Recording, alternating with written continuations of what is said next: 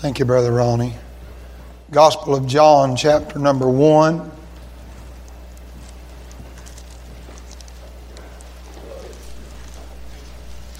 John chapter 1.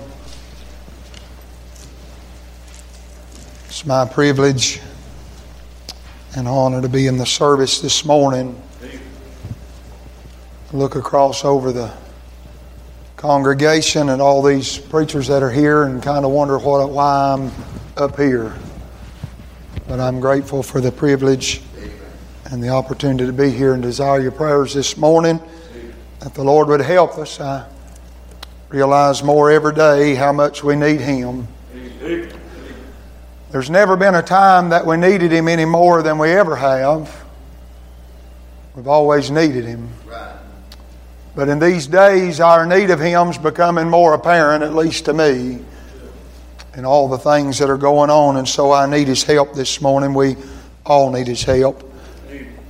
John chapter 1, I begin reading in verse 19. This is the record of John when the Jews sent priests and Levites from Jerusalem to ask him, Who art thou? He confessed and denied not, but confessed, I am not the Christ. And they asked him, What then? Art thou Elias? And he saith, I am not. Art thou that prophet? And he answered, No. Then said they unto him, Who art thou? That we may give an answer to them that sent us. What sayest thou of thyself?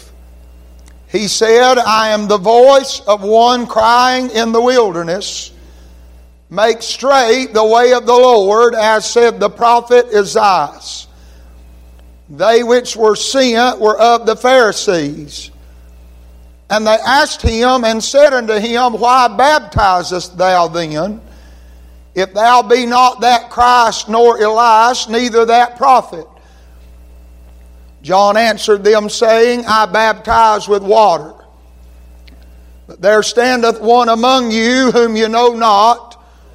He it is who coming after me is preferred before me, whose shoes latchet I am not worthy to unloose. These things were done in Bethabara beyond Jordan where John was baptizing. The next day, John seeth Jesus coming unto him and saith, Behold, the Lamb of God, which taketh away the sin of the world. This is he of whom I said, After me cometh a man which is preferred before me, for he was before me. And I knew him not, but that he should be made manifest to Israel. Therefore am I come baptizing with water. John bare record saying, I saw the Spirit descending from heaven like a dove, and it abode upon him. And I knew him not, but he that sent me to baptize with water, the same said unto me, Upon whom thou shalt see the Spirit descending and remaining on him, the same is he which baptizeth with the Holy Ghost. And I saw and bear record that this is the Son of God. Again, the next day after John stood and two of his disciples, and looking upon Jesus as he walked, he saith, Behold, the Lamb of God. Thank you for standing. You can be seated.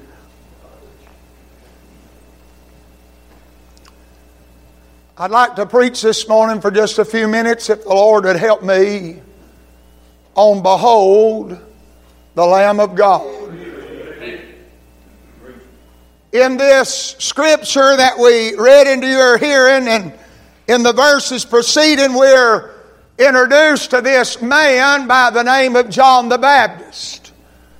And uh, his questioning here from the religious leaders of his day about who he was. And they wanted to know, Are you the Christ? And he said, No. And he said, Not only am I not him, He said, I'm not even worthy to stoop down and unloose his shoes. And the next day, the Bible said, John seeth Jesus coming, and he saith, Behold, the Lamb of God, which taketh away the sin of the world. Now, John's using language that they've never heard before. Uh, there's never been talk about sins being taken away in the Old Testament. You don't need me to remind you, that the sacrifices uh, did not take away their sin. It simply rolled them back or appeased the wrath of God for a period of time. Uh, but the next year there was sacrifice uh, that had to be made again. But John says, Behold, the Lamb of God that taketh away the sin of the world. John used the word behold. It was mentioned in the service last night. It means to uh, direct your attention to. Uh, it means to uh, not have any other distractions. Don't let anything else be on your mind. Don't let anything else captivate your attention. Don't spend any of your time. Don't let your focus drift away, but pay very close attention to the Lamb of God.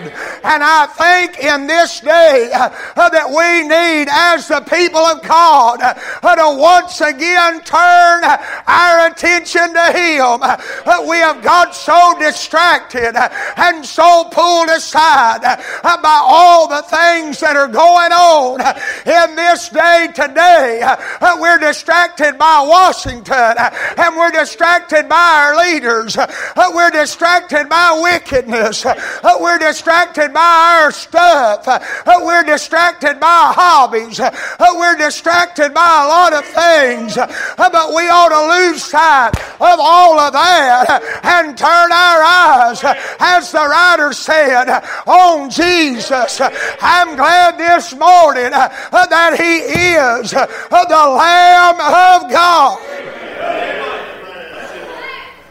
This book is all about Him. From the beginning through the middle and to the end, it's all about Him.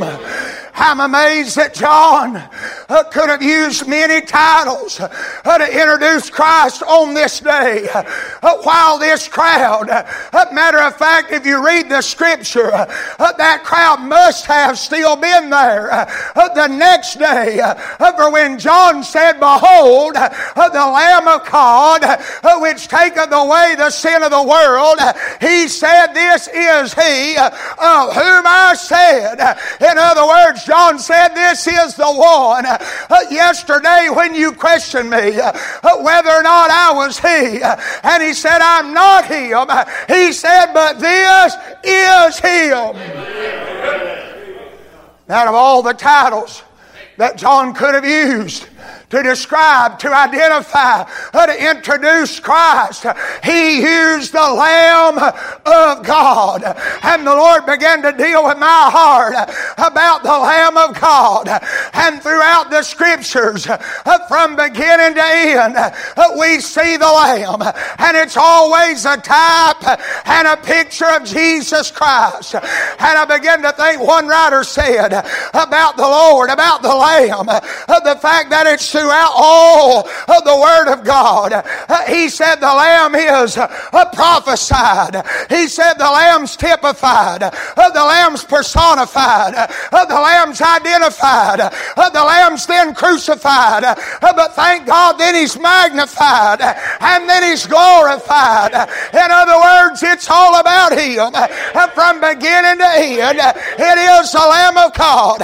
And the Lord began to deal with my heart about the Lamb of God. And I began to think, and He began uh, to speak to me.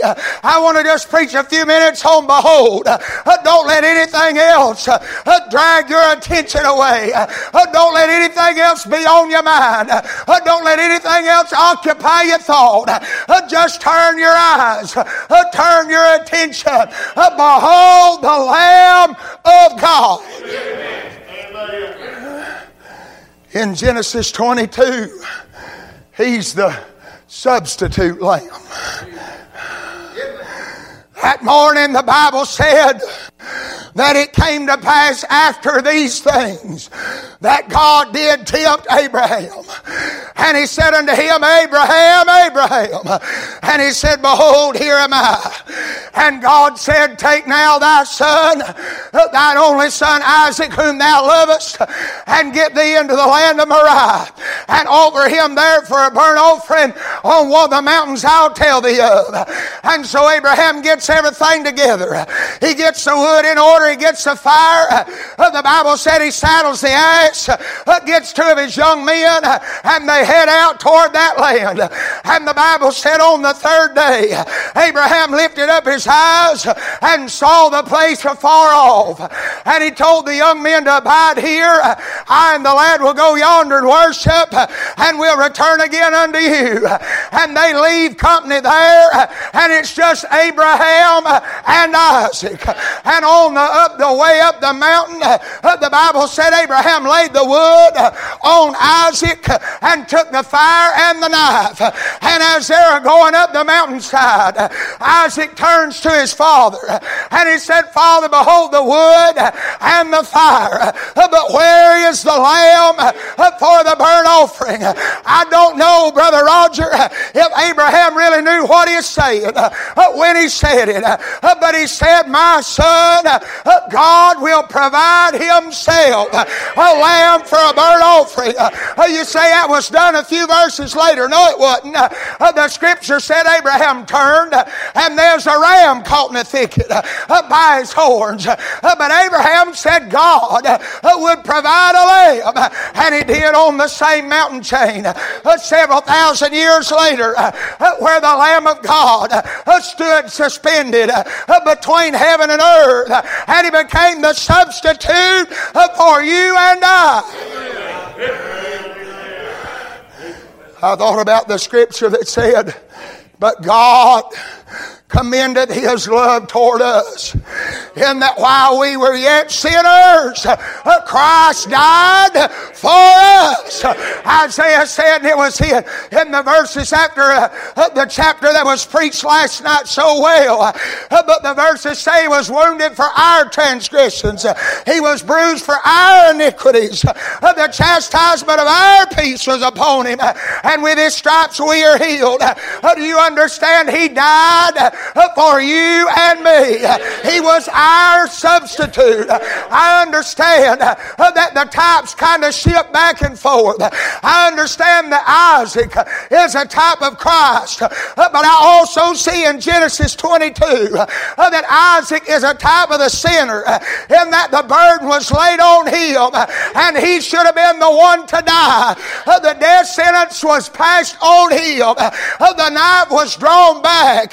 It was almost over, uh, but a substitute was found. I'm telling you this morning, uh, you and I deserve hell. Uh, we would be there this morning had it not been that God provided.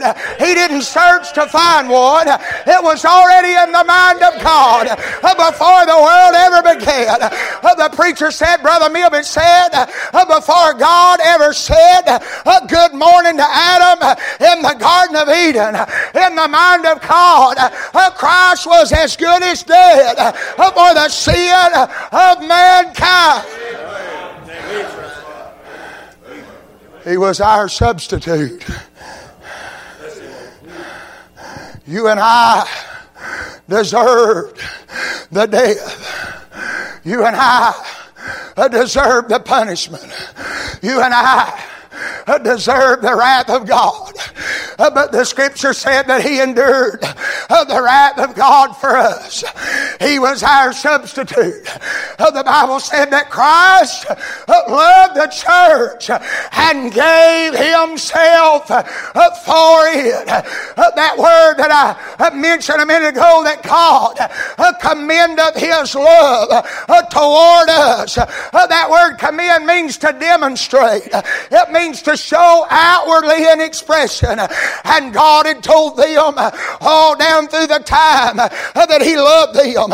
and he had shown in days gone by that he loved them. But never before has the love of God ever been made so manifest as it was that blessed day on the cross at Calvary. And God loved us so much that he gave his only son to be our substitute.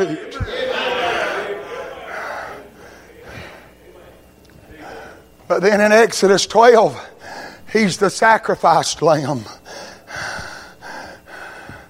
God didn't just give his son, but he gave him to die.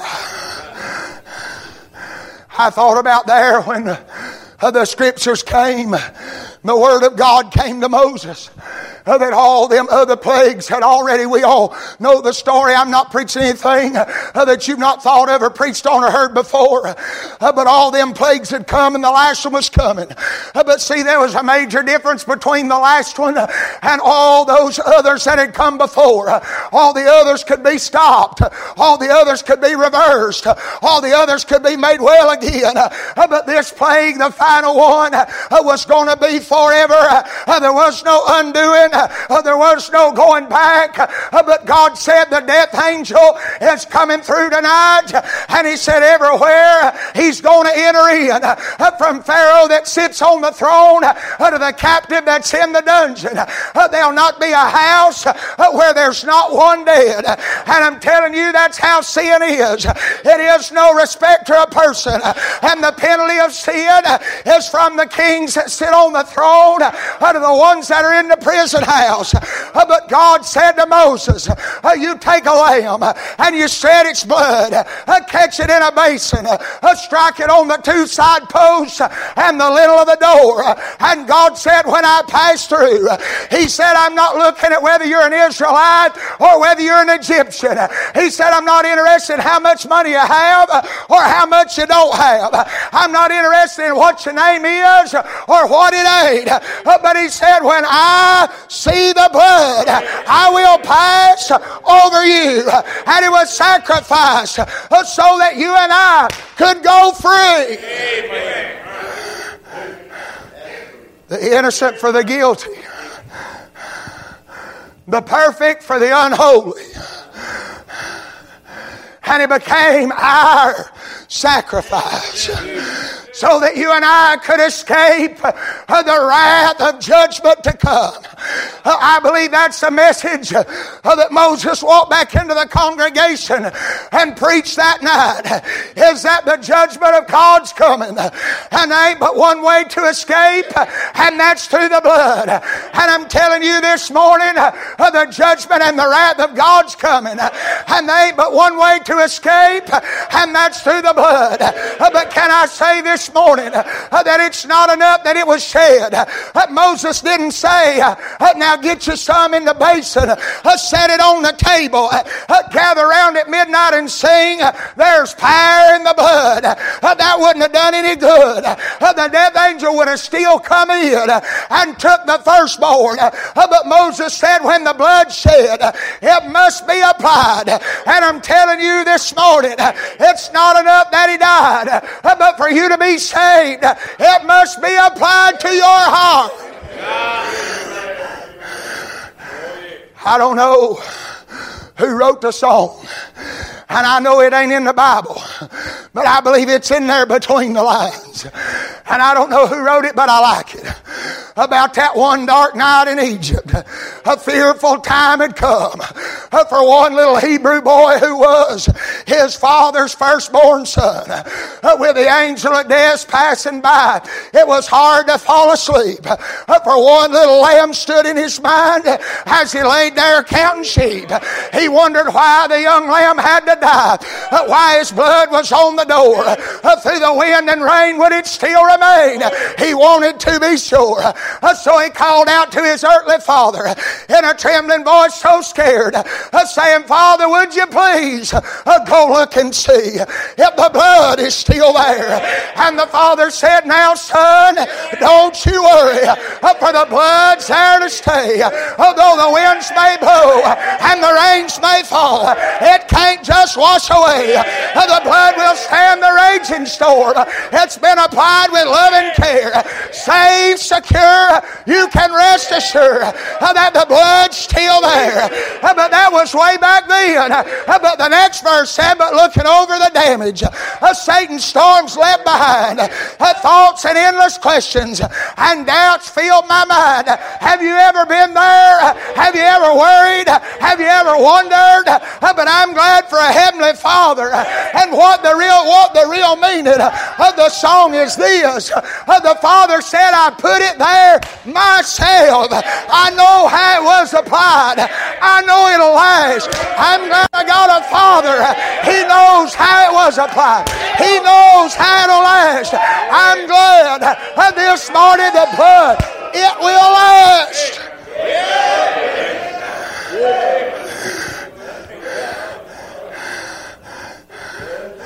If you've been saved for any length of time, we might as well take our self righteousness off. We might as well try, quit trying to act like we are something we ain't.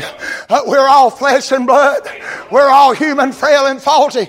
And they've been days you wondered if it was there. Uh, they've been days you wondered if He cared. They've been days you wondered if it'll last. Uh, but I'm glad for a Father. I'm glad I didn't put it there. He did. And because of that, it will last.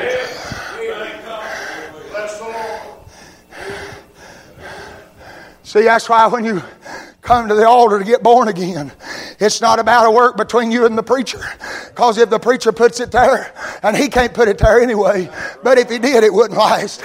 And if the church could put it there, it wouldn't last. And if a prayer could put it there, it wouldn't last. Don't fall out with me, you hear me.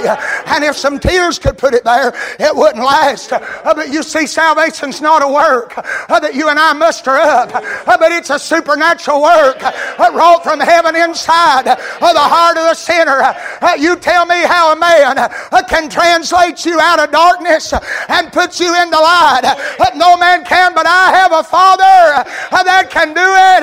And if He ever does it, it will last.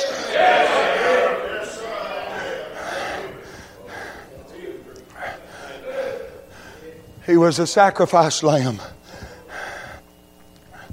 But then in Isaiah 53, and I, I really wrestled with the Lord about some of you other preachers I understand.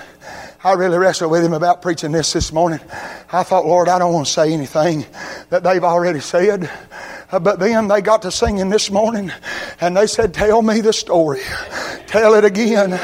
I'm telling you, I'm not preaching something many preachers before me. I'm not smart enough to come up with anything. I just have to preach what's on my heart. What the Lord puts in there, that's all I know to do. Uh, but I'm telling you that story, uh, you could preach it again after I'm done, and tonight, and the next day, and the next night, and the next, and the next, and the next. It never does get old.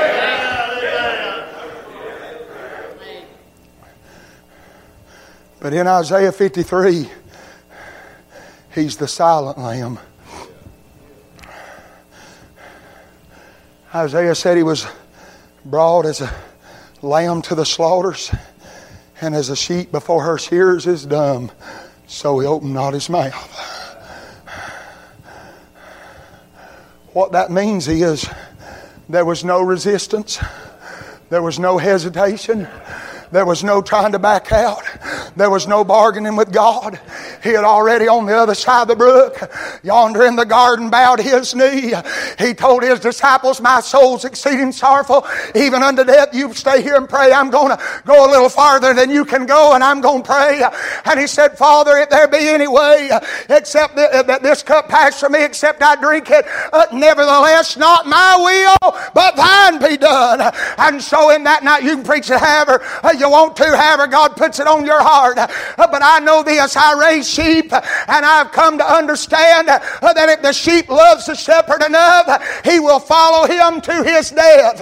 And that's exactly what our lamb did for us. In the garden, I know it's already in the mind of God, but externally for us to see, he resigned his will under the will of his great shepherd, and he said, I'm the lamb. Father, you're my shepherd. If you leave me to die, that's where I'm going to go. Not my will, but thine be done. They didn't have to push him down. They didn't have to hold him there. They wasn't enough Roman soldiers. They, they can say whatever they want to. They wasn't enough Roman soldiers to hold him there. The nails wasn't big enough or bad enough to hold him there. If death couldn't hold him, what makes you think that some man could? It wasn't nails that held him there. It wasn't Roman soldiers that kept him there. But it's the fact that he was the Lamb of God that was dying in our place. And he loved us enough that he went silently, submissively. Uh, the Bible said he became obedient unto death, even the death of the cross.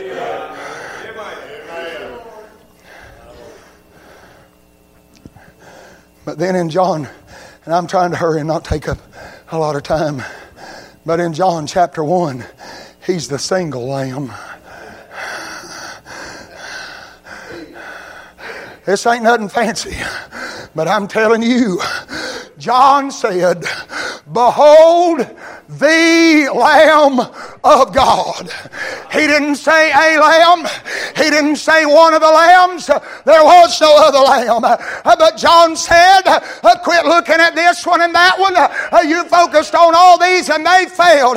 But he said, I want you to look at the Lamb of God that taketh away the sin of the world. And the writer of the song said, There is no other way just through the blood of Jesus. There is no other way to, to be washed white as snow. And there is no other way to lay down that load you carry until the blood has been applied to your soul.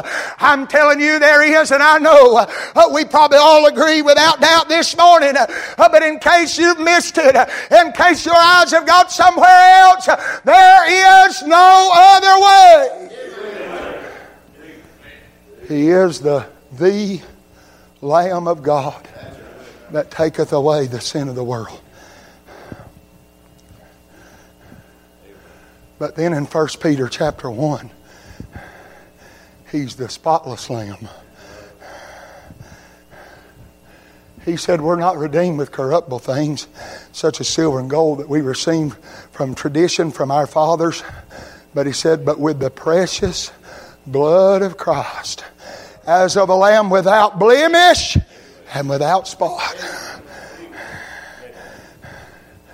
Now I understand that Peter, the Apostle Peter, was a human author, but the, was a human penman, but the Holy Ghost was the author.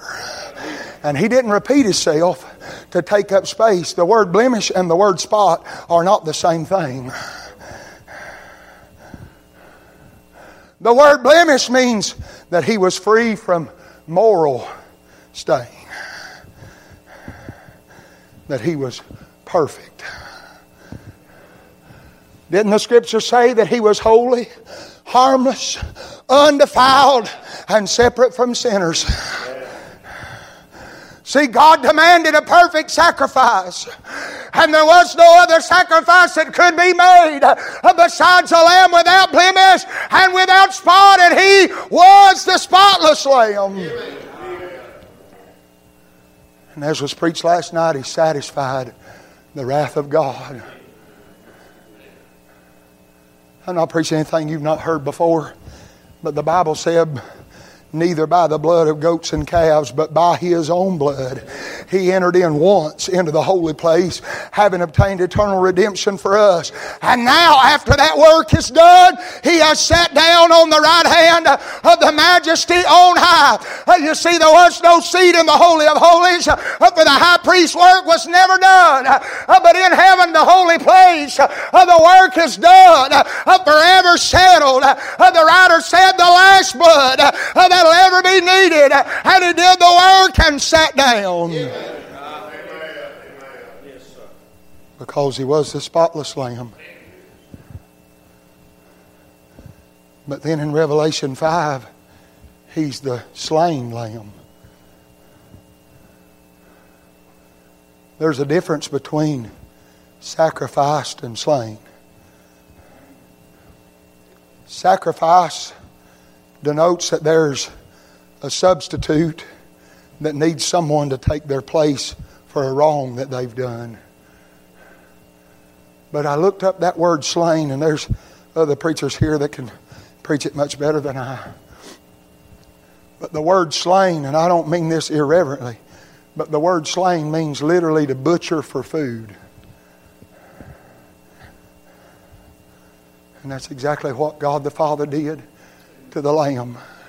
He slain him so that you and I could have spiritual food so that we could eat and live.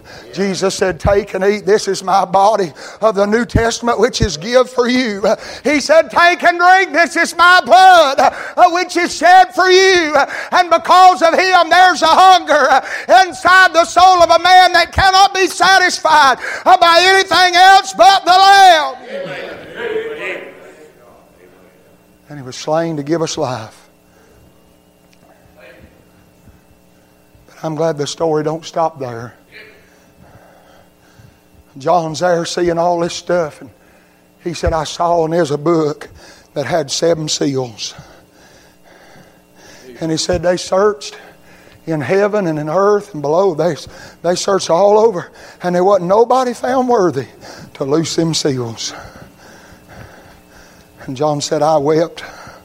I bent down and stooped down and wept. And he said, The angel touched me and said, Don't weep. He said, For the lion of the tribe of Judah hath prevailed to open the book.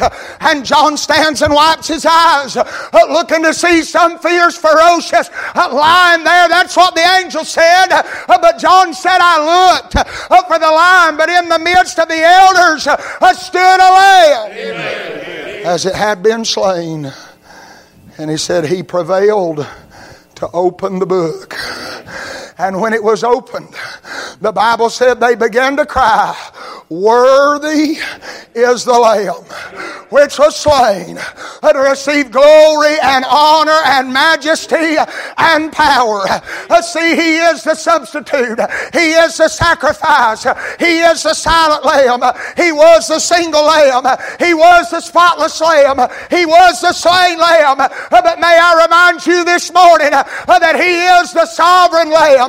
He is the, don't let that word scare you. It just means that He has all authority and all power.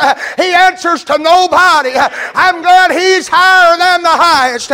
He's above all. And I'm glad this morning that He is the Lamb of God.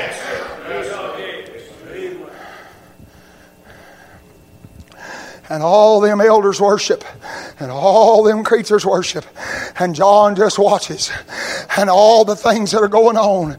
And I believe Brother Mullins preached it last night, and I can't preach it like he does. But in the next chapter, John said, I saw a number out of every kindred, nation, and tongue. He says, a number no man could number. And there's robed in linen white and clean. And the elder asked John, said, Who are these? And John said, Thou knowest. And the elder said, These are those uh, that have come through uh, and they've been made worthy by the blood of the Lamb. And the scripture said, and I don't want to uh, misquote it, I want you to hear it this morning. In Revelation chapter 7, the elder said, These are they which came out of great tribulation and have washed their robes and made them white in the blood of the Lamb. See, he's still the sovereign Lamb.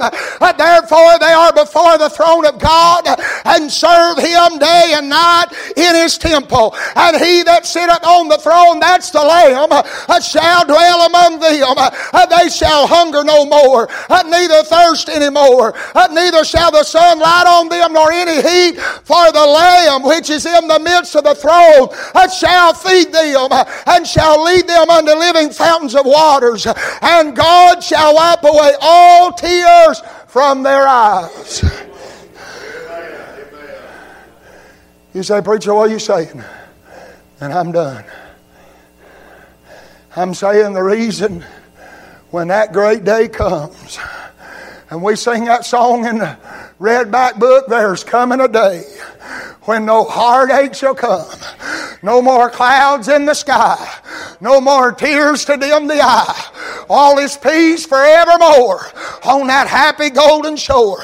What a day, glorious day that will be. Uh, do you know why it'll be such a day? Uh, do you understand why heaven will be heaven? Uh, not because there's a street of gold, not because there are gates of pearl, not because there's foundations of precious stones, not because there are many mansions there, uh, not necessarily because there's no more, uh, but it'll be heaven because the Lamb uh, shall be there, and because of Him and Him alone is why you and I get to go.